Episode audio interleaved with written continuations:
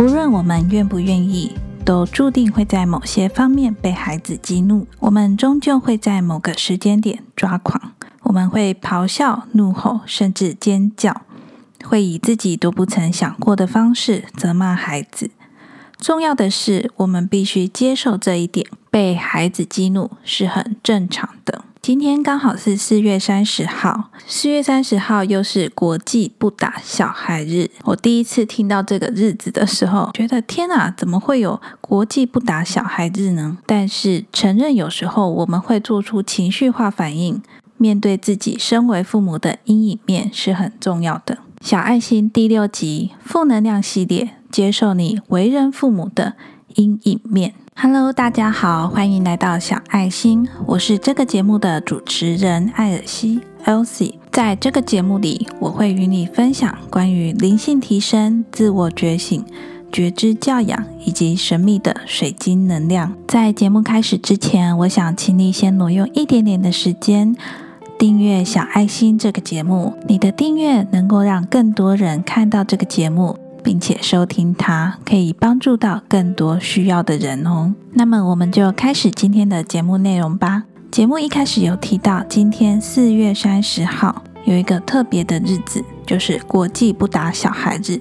我一开始听到居然有国际不打小孩日，还真的以为他是在开玩笑。后来我想说，跟我这一集要讲的内容有一点相关联。所以我就把自己的节目移到今天，也就是四月三十号的国际不打小孩日来跟你分享。教养子女这件事情真的是一项极限挑战。挑战什么呢？挑战我们的体能，挑战我们的耐心，还要任劳任怨。因为你总不能跟你的孩子抱怨吧？除了这个以外呢，我们还可能会怀疑自己的能力，怀疑自己的价值。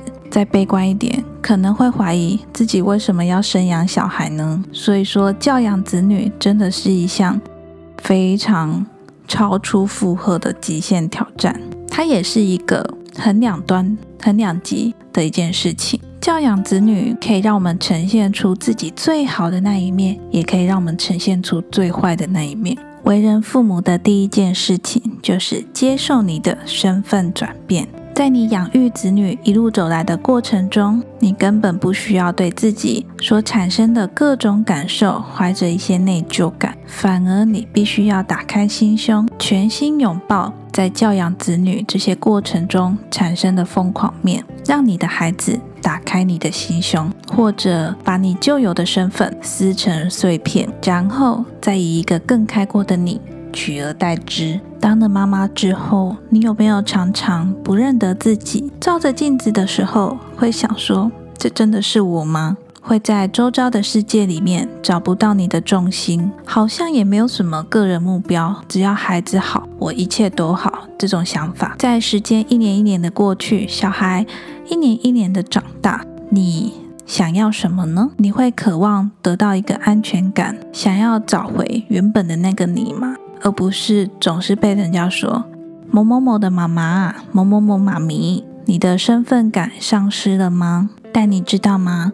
身份感丧失之后，你只要记得打掉重练就可以了，因为它同时也会让你成长茁壮，蕴含着新生的潜力哦。你有没有发现，当了妈妈之后，你好像能做更多事情了，好像比以前少女的那个自己。又多了很多技能，无论我们愿不愿意，都注定会在某些方面被孩子激怒。我们终究会在某个时间点抓狂。被孩子激怒是很正常的，你必须接受这一点。那你会想说，很正常，我接受啊。那我要怎么做呢？回归原本的初心，就是培养你的耐心。培养耐心是对孩子最必要的回应条件。也是一个让你臣服于当下的机会。当你的孩子需要你发挥耐心的时候，你必须抛弃自己原本的想法，深呼吸，放下你的小我，让自己全心全意珍惜这一刻。好好的深呼吸，想想看，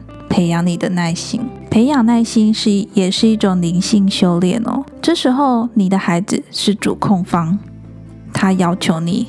你必须采取更缓慢、更有觉知的步调，想他到底要什么。不要把你的孩子当成是你倾倒挫折感时的垃圾桶。在这里，我想要跟你分享一个小故事。我有一个小孩，叫他展展。我跟展展的相处之中，有一次呢，我好像就是在提醒他什么时间到了，等一下就要去洗澡，准备睡觉。他可能还贪玩吧，结果他居然哼。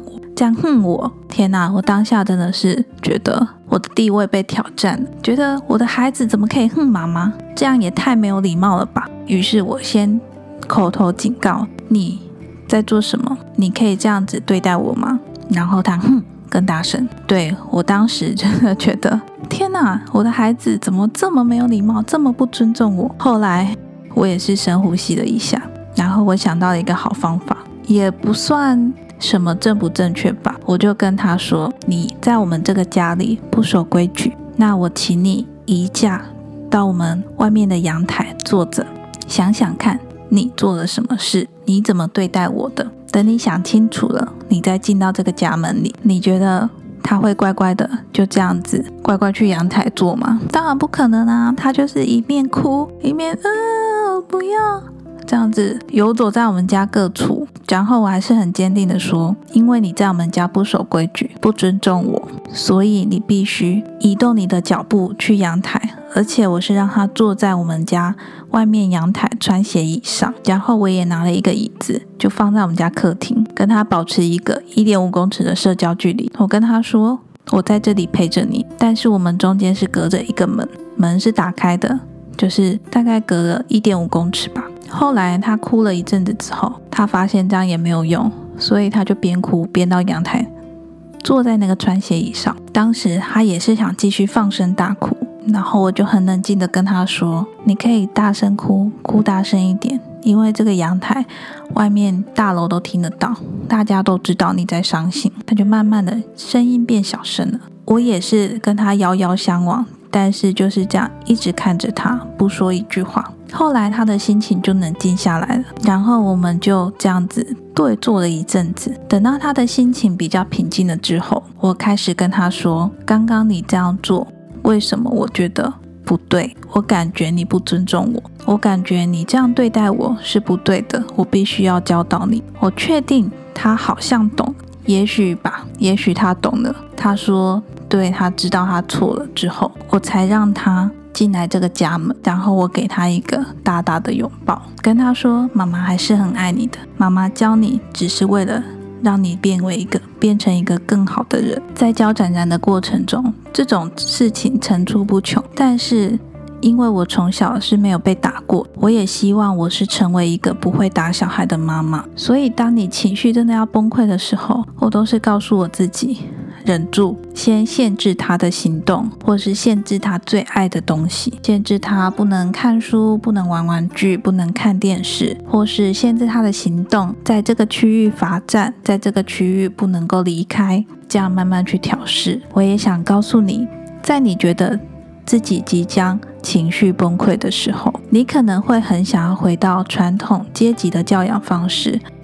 凭什么？我是你妈妈，我是你爸爸，你就是要听我的啊之类的这种传统教养的方式。但是呢，我想要提起你一件事情，我也很常告诉其他爸爸妈妈：你现在给予孩子多少的耐心，以后孩子青春期的时候，就将会以多少的耐心回报你。你想要你的孩子在青春期的时候不想听你说话，不想告诉你他心里的话吗？以前我们都当过青春期的少的小孩吧，都会觉得跟你讲这个你又听不懂，反正你只会说我不对。大概就是我不想要成为以后的小孩会对我说出这样的话，所以我现在想要好好的教育他。而我也想要提醒你，我们现在因为小孩可以让我们培养耐心，在小孩这个一开始应该说他人生第一个叛逆期的时候，当他需要我们发挥耐心的时候。我也想要请你抛弃你的既定想法，深呼吸，放下你小我的各种要求，然后培养你的耐心，采取有意识的觉知教养。采取有意识的觉知教养这件事情，或许一开始会很辛苦，但是就长远来看，显然是一个最佳的选择。希望你也能够试试看。面对自己身为父母的阴影面这件事情，我觉得很重要。我们不可能永远都是正向教养吧，总是会有俩公的时候。但是你要接受你俩公的时候，做出最适当的处置，不要伤害小孩，不要打了小孩又后悔，或是说你在出手的那一刻先收回来，先想想看，先冷静自己吧。最后。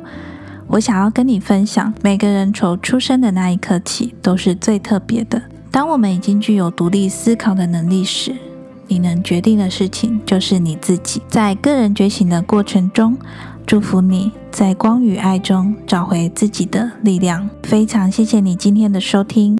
我想要麻烦你花一点点的时间，帮我在 iTunes 上面打新评分，并且留言，也请你分享给你身边所有需要的朋友。让更多人听到这个节目，别忘了订阅小爱心，我们每个礼拜四都会更新哦。我是 Elsie，下周四见哦。